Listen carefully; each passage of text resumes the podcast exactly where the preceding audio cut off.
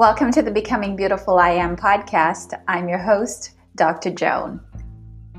Have you ever sat in a time of meditation and asked the question, What great thing is present right now that I'm not seeing? Yeah, pause for a second and ponder that question. What great thing is present right now that I am not seeing? As you ask the question, you're acknowledging something a blindness or an inability to see. And you're asking the creator of the universe to show you a great thing. Not a small thing, but a great thing. Not a great thing from the past or from the future, but right here in this present moment, this great thing exists. So the thing is, sometimes before you can get the answer to this question, you have to ask another question What do I need to do right now so that I can see? And this question is about you, it's about me. What do I need to change about me right now so that I can see? What do I need to change about my way of being and my mindset? What limitations blind me to this thing that I need to see? What fears? What fears? yeah. What fears stop me from seeing what is right here in front of me right now? You can see like the deeper you want to dive, the more profound your questions have to be. But as they're answered, you have more clarity and more alignment with who you are, with who God is. And this is what gives you the power to see. And we're back at the golden rule. Ask and keep on asking, and it will be given to you. Seek and keep on seeking, and you will find. Knock and keep on knocking, and the door will be open to you. So it's about alignment, it's about a spiritual dive, it's about practicing aligning yourself so that you can see. So, I want to talk to you about two spiritual practices that help me to sit, stand, walk in a place of alignment and to ask a question and almost immediately receive an answer. So, every night I write a gratitude journal before I go to bed. And there are many types of gratitude journals out there. And I'm going to talk to you about the practice of writing a gratitude journal and some of the things that you can focus on in a more in depth show a little bit later on. But for now, I just want you to have a grasp of what it means to be in a place of gratitude. I had one of my clients call me the other day, and she was feeling rather upset. You know, we're in the middle of COVID and he or she and her husband are having some arguments. And, you know, it's the long weekend, Passover, Easter. And one of the things she was worried about was I'm going to be stuck with this guy in a house for four days. And this is absolutely horrible. And so I talked to her about seeing it this way. You get into an argument with someone and essentially, you can do one of two things you can go into the basement or you can go upstairs. So think about it this way someone calls you into an argument, they knock, you open the door, and step by step, by groaning, complaining step, you walk into the basement, you squat on the floor, and you basically say, Why me. Why do I need to be here? This is the worst life ever. This is the worst weekend ever. And all of a sudden, it turns into this flood of pity, which sucks each of us dry. Or we can go the other direction. We can let the person be where they are in their argument by themselves and we build a step upward where we become grateful and thankful. There are people dying. I am alive. There are people dying and they're homeless. I have a home. There are people who are dying alone. I have a family. And you create a space where you begin to grow in gratitude. And when you sit in a place of gratitude, beautiful connections begin to happen. It's almost like you can elevate yourself right into the heavens. So each night, I write a gratitude journal. And there are some nights when I don't, I have to admit. You know, there are nights when there's an event where I've been working really hard and I'm feeling rather lazy, so I don't actually follow through. And the thing is, I notice a difference. My sleep is disturbed versus having that deep, rejuvenating sleep. I feel like I wake, I go back to sleep, I wake, I go back to sleep. Or I feel a little bit out of sync instead of having that nice, energized, and balanced day, I kind of feel like, hmm, not really sure what's going on here. Or my day might feel hampered instead of really productive and really creative. So that's my nighttime.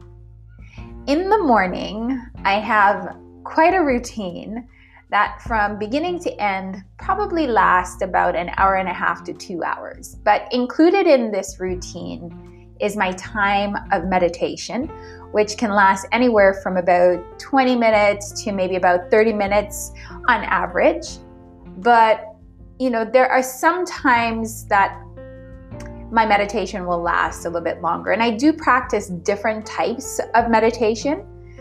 But especially when I am asking a question and I'm desiring an answer, I use a particular style of meditation called listening prayer. And to briefly give you a sense of what listening prayer is, it's this I ask a question and I usually write it down. And then I sit in quietness and I breathe and I connect with God and I wait for the answer.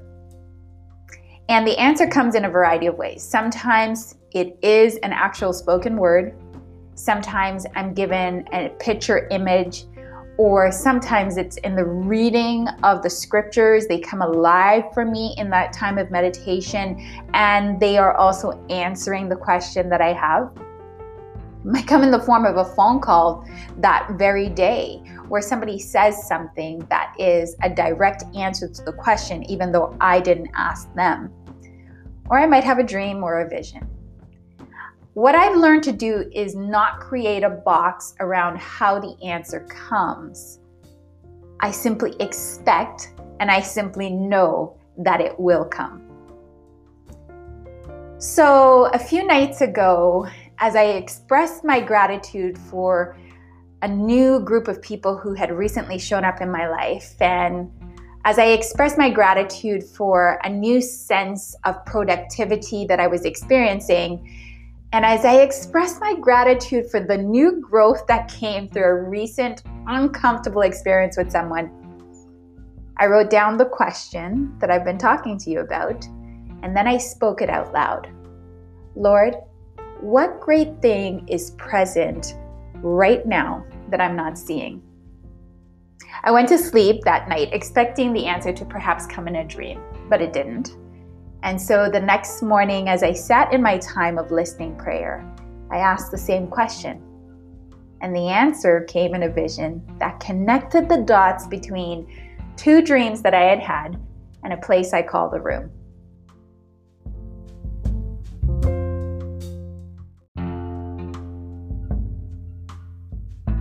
So I give all my dreams and visions a name. And last week I shared a dream that I now call the Village of Peace with you.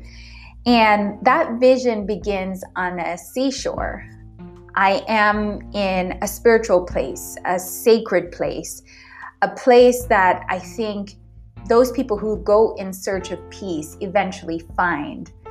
But nevertheless, in the dream, it is this physical place. It's beautifully stunning. Um, it, the day is one of these wonderful days that, you know, the great sunshiny day. And in the middle of that beautiful backdrop, I am standing there with two sailors. I don't see a ship or anything like that, but one has a manifest, like a passenger manifest in his hand, he's checking off. And of course, it's just the three of us on the beach.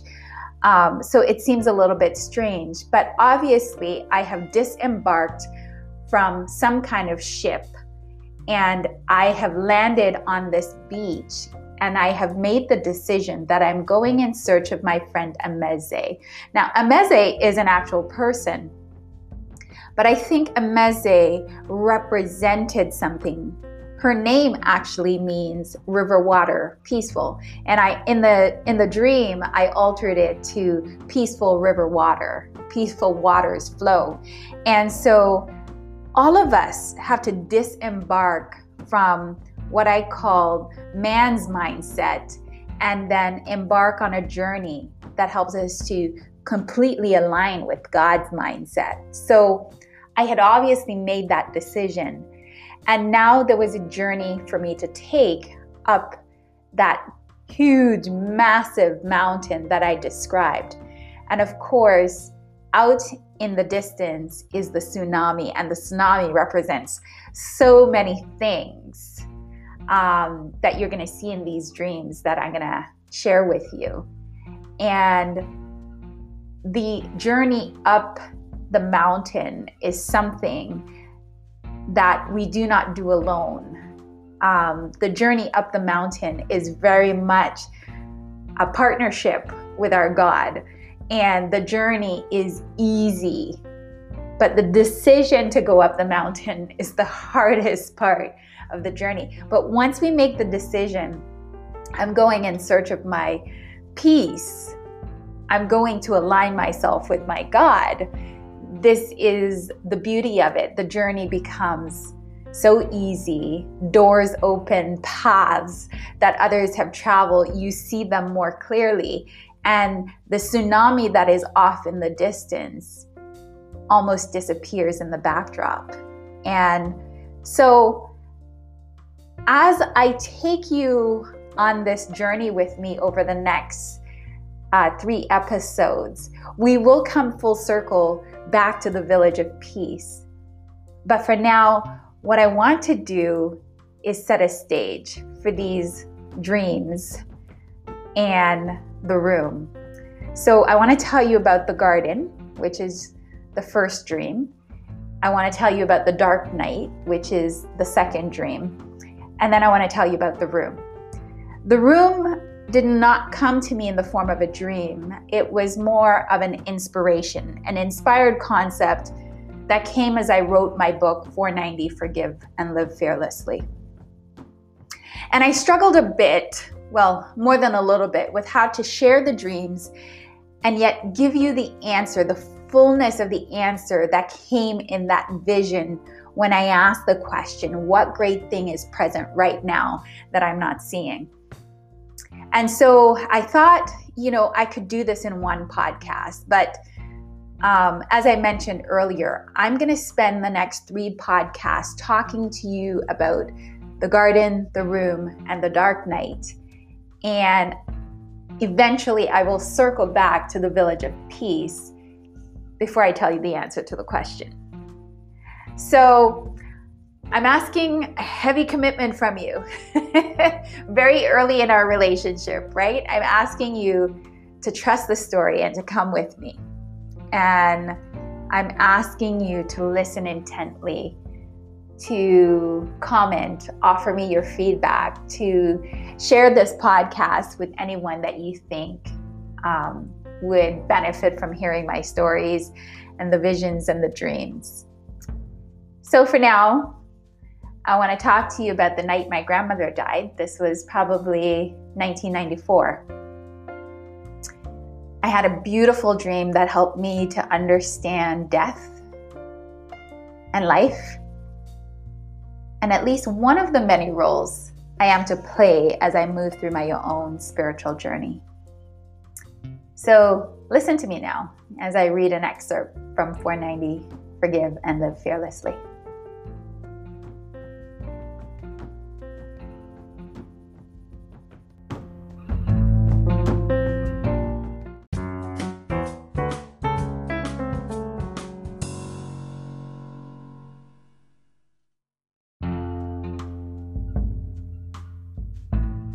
On the night my grandmother died, I had the great honor of becoming her spiritual guide.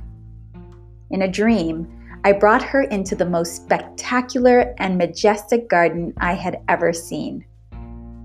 I awoke with a pillow soaked with tears and later that morning received confirmation of her death when my mother called.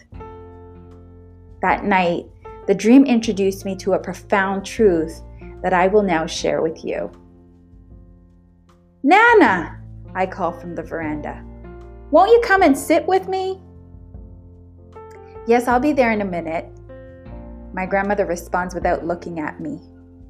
She's been raking the leaves that had fallen from the mango trees. As I watch the muscles below her jet black skin tense and relax with each movement of the rake, I feel blessed that those same arms and hands gently fed and cared for me during my younger years. She moves slowly, but methodically, in a circle around the tree, tightening the circle until she creates a small mountain of leaves three or four meters from the base of the tree. I know the routine. After a few hot days in the sun, those leaves will dry and become perfect for burning. Just as I think she's finished, she moves towards the back of the house, and I follow her then she does something that for years I had not seen her do. She sits down on a wooden bench and begins to watch the tub of laundry. White sheets, white shirts, and white underwear. Everything is white. I don't help. Instead, I complain. I can't believe I've come all this way, and the only thing you're doing is working. Time is unwieldy in this dream. She stands now, having hung several pieces of clothing on the line, and looks me in the eye. I know, I know, she says gently. You've been waiting patiently, but I have to get this done. I will come and sit with you as soon as I can. The work continues until it is dusk. I watch her clean the entire house and wash the floors. She cooks a great feast fit for a king. She folds the laundry and spends a great deal of time ironing a beautiful white dress that I had never seen before. Finally, as the sky darkens and night comes, she sits on the veranda with me and we chat for hours and hours on end.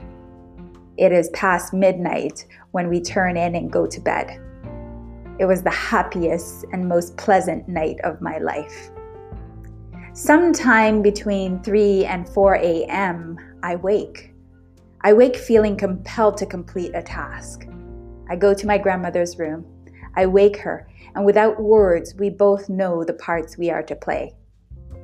Suddenly, she is robed in the beautiful dress she has spent so much time ironing. The queenly white African garb shines like the moon on her black skin. She is wearing a head tie that matches and sparkles like the dress. As time goes by, she grows younger and younger and younger still. We travel together now, my steps slightly ahead of hers. We make our way through the small living room and kitchen. The door opens into the backyard, and we do not stop until we reach the beautiful breadfruit tree that has been there since my birth and climb invisible stairs to the top. There we find ourselves at the entrance of a garden of unsurpassed beauty. It has no gates and no boundaries. It is a living entity or a spiritual place that is eternal and wise. We can feel the life energy of every plant and animal within it. The petals and leaves of every flower and every rose sparkle with hope, joy, and love. The grass is the greenest color I have ever seen. A meandering stream laughs as it flows from the mouth of the waterfall. Yet none of this beauty compares to the overwhelming sense of peace and love that permeates the pure, heavenly air around us. I know my task to bring her there is complete. I stop and I watch as she goes on. She pauses briefly to wonder at why I am no longer with her. And in the same moment, she understands this is her time, not mine. And without words, we say goodbye, and I begin my descent.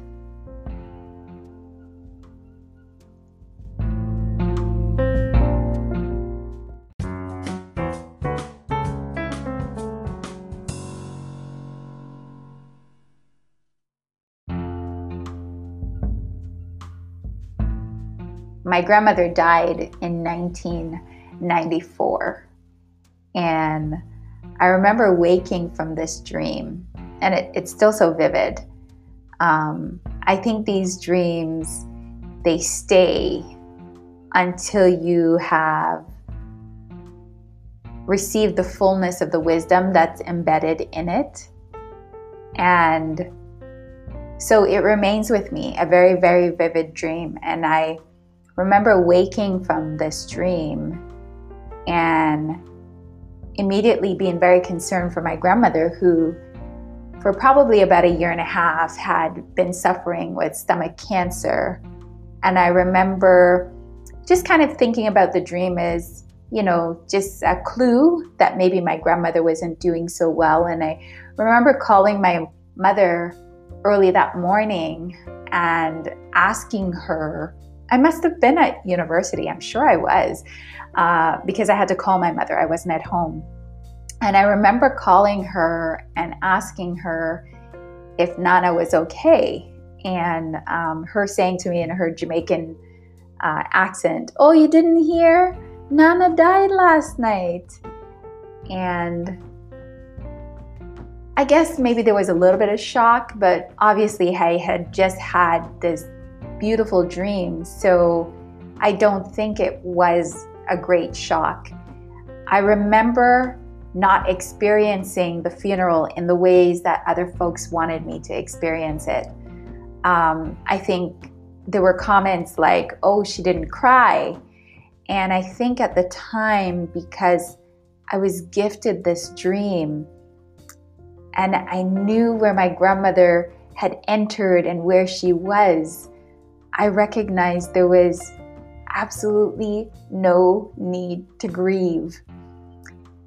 There was something absolutely beautiful about the garden. In the book 490 Forgive and Live Fearlessly, the chapter is entitled Love is All There Is. And there have been a few of my visions and my dreams where I have had this opportunity to experience an unending and ever expanding love right here, right now. It's not a heaven that I dream of, it's not a place that I am going to, I know that's how we talk about this in Christendom, that, you know, heaven is this place that's out there.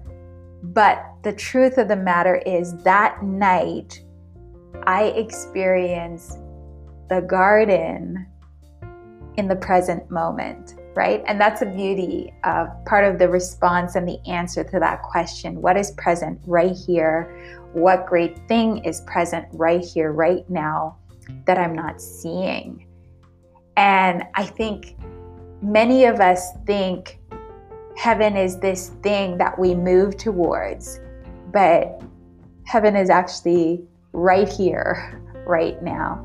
Isn't that a glorious thought? Isn't that a beautiful, um, just if we could each see life the way that you know, it is to be seen, we would see that the garden is present right now.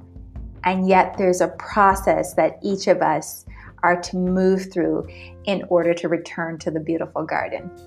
Yeah, that's that's the lesson that even as I'm speaking it out loud that we need to grab from this. The experience was like no other.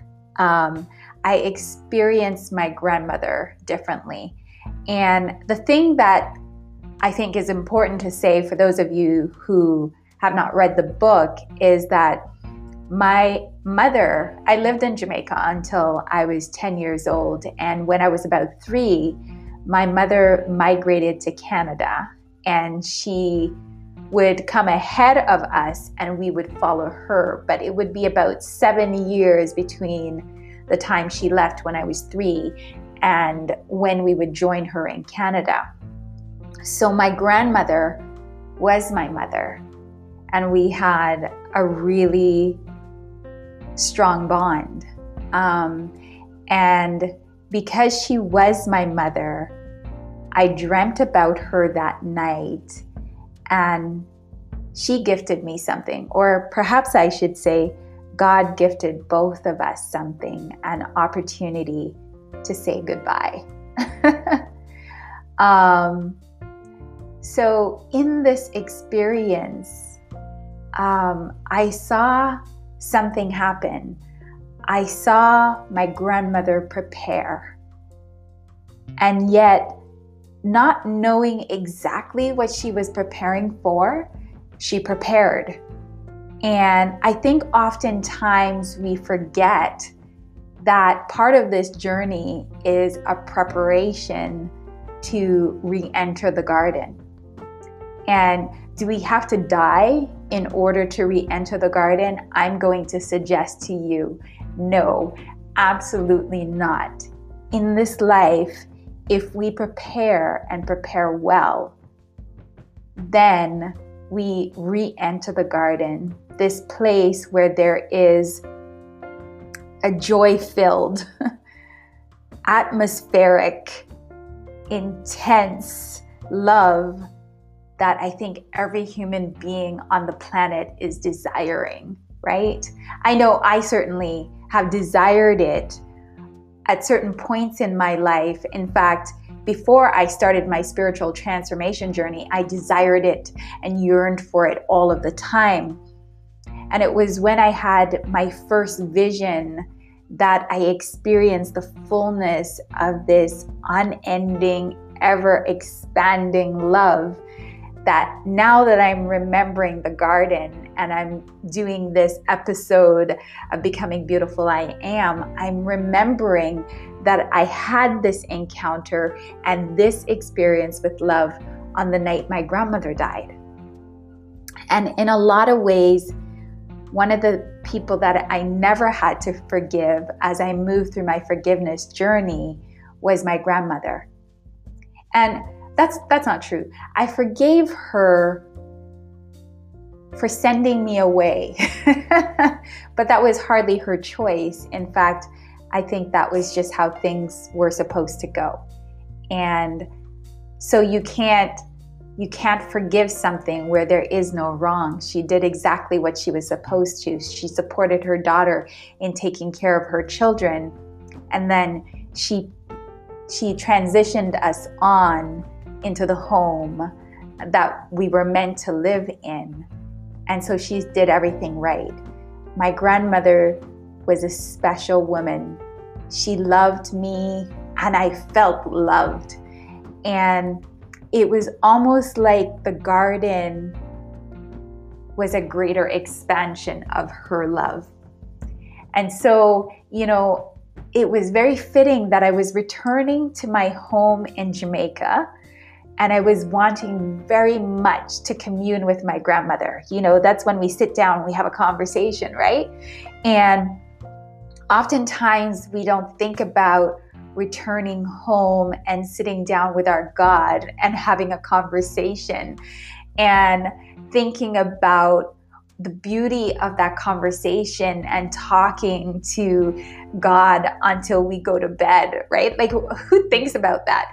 Well, I guess I do. But, you know, like, if we were to think about that, here I have this beautiful soul that had taken care of me all of my life. And now, on the night that she would transition into this beautiful garden, I was meeting with her one last time. What kind of gift! What kind of gift is that? It's powerful, right? And so as I met with her in this place, she was also teaching and continuing to teach me something that Joan, even death has a preparation right? You do have to clean up the yard. You do have to wash the dishes and the floors. You do have to iron the clothes, wash the clothes, you know? You have to cook the feast. And there were so many things that she was doing that was really representative of all the things that God and Christ speak about, right? like the wedding feast, right? The preparations of the bridegroom, um, the wearing of the, the white dress, and all of those things suggesting a kind of purity to it all.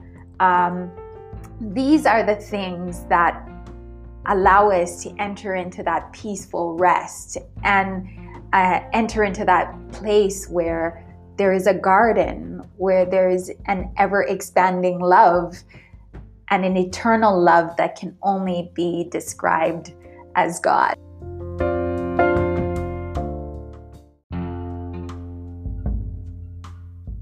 Even I have to take a moment and pause and think about some of those things that are now being revealed to me in this moment that I'm speaking them out loud.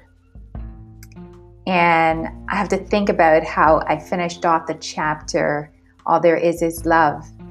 And it returns me to the Genesis story, and in particular, in Genesis 3, where the first humans, Adam and Eve, are in a garden and they are given a choice. And in another chapter, we are told that in this garden, there is a tree of life, so that is eternal life, and there is a tree of knowledge of good and evil. And yet, they are not presented with the choice to choose to live and live eternally they're presented with the choice to choose knowledge that would make them equal with God. Isn't that the interesting thing? And they're also really being presented with another choice. Will you trust God? Will you trust the information that He has given you? Will you trust that He loves you and has created certain barriers to protect you, that He has prepared this garden with unending, unlimited, ever expanding love. And so soak it up and enjoy the life that is present here. And, you know, I have to say, I am not a Bible scholar. And I mentioned to you before that I really enjoy the podcast Bema. And Bema has introduced me to Ray Vander Laan, which has some really wonderful teachings that help us to understand from an Eastern perspective what the biblical storyline is all about. And through my own journey, the understanding that I've come to is the biblical story is God's way of showing us the choices that we have to make about the garden, about life. And one of the things that we can be very secure in is that the return to the garden has already happened. It happened with Christ. But our challenge is we still read the Bible as though the story is unfolding, and we don't see that now our lives is the Bible unfolding. And so we don't experience it in the way that we should. And so, as I ask the question, what great thing is present right now that I'm not seeing? The garden is present. It's ever expanding, it's eternal, it's love. You and I are present in the garden right here, right now. And so, the challenge, though, is to see it. And seeing it can take a lifetime or it can take 40 days. but eventually, we will all see it. So, Adam and Eve had a choice to make. They had a choice about trusting the story, trusting that God had their their life, their goodwill in the palm of his hands, that he had prepared this garden with everything that they needed.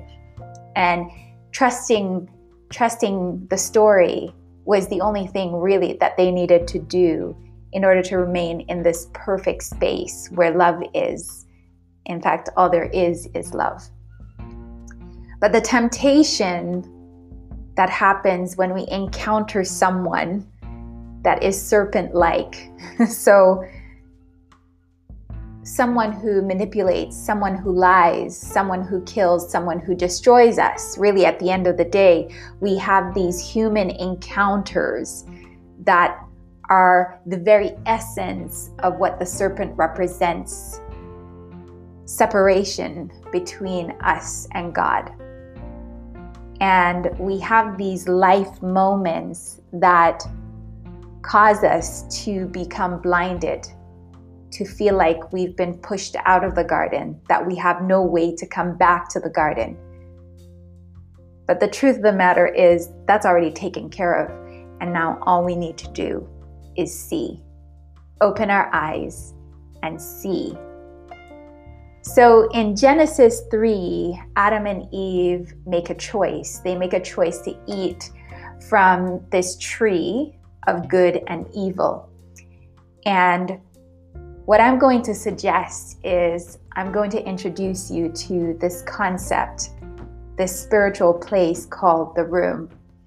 And in the room, we encounter someone, we have an experience, and that experience has the potential to separate us from God, to blind us to what is so that we begin to see all of these things that are murky, like shame and blame, guilt and regret, a sense of unworthiness, feeling like we're not good and we're not good enough.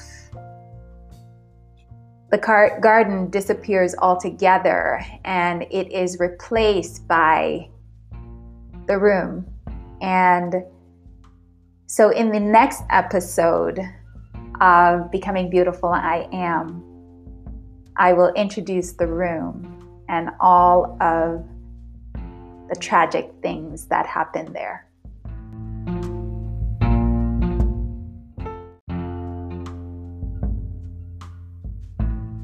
Both the garden and the room are actually quite beautiful places. But again, we have to see the great things that are in front of us so I want to thank you for listening to Becoming Beautiful I Am. And until the next time, rise, forgive, and live fearlessly.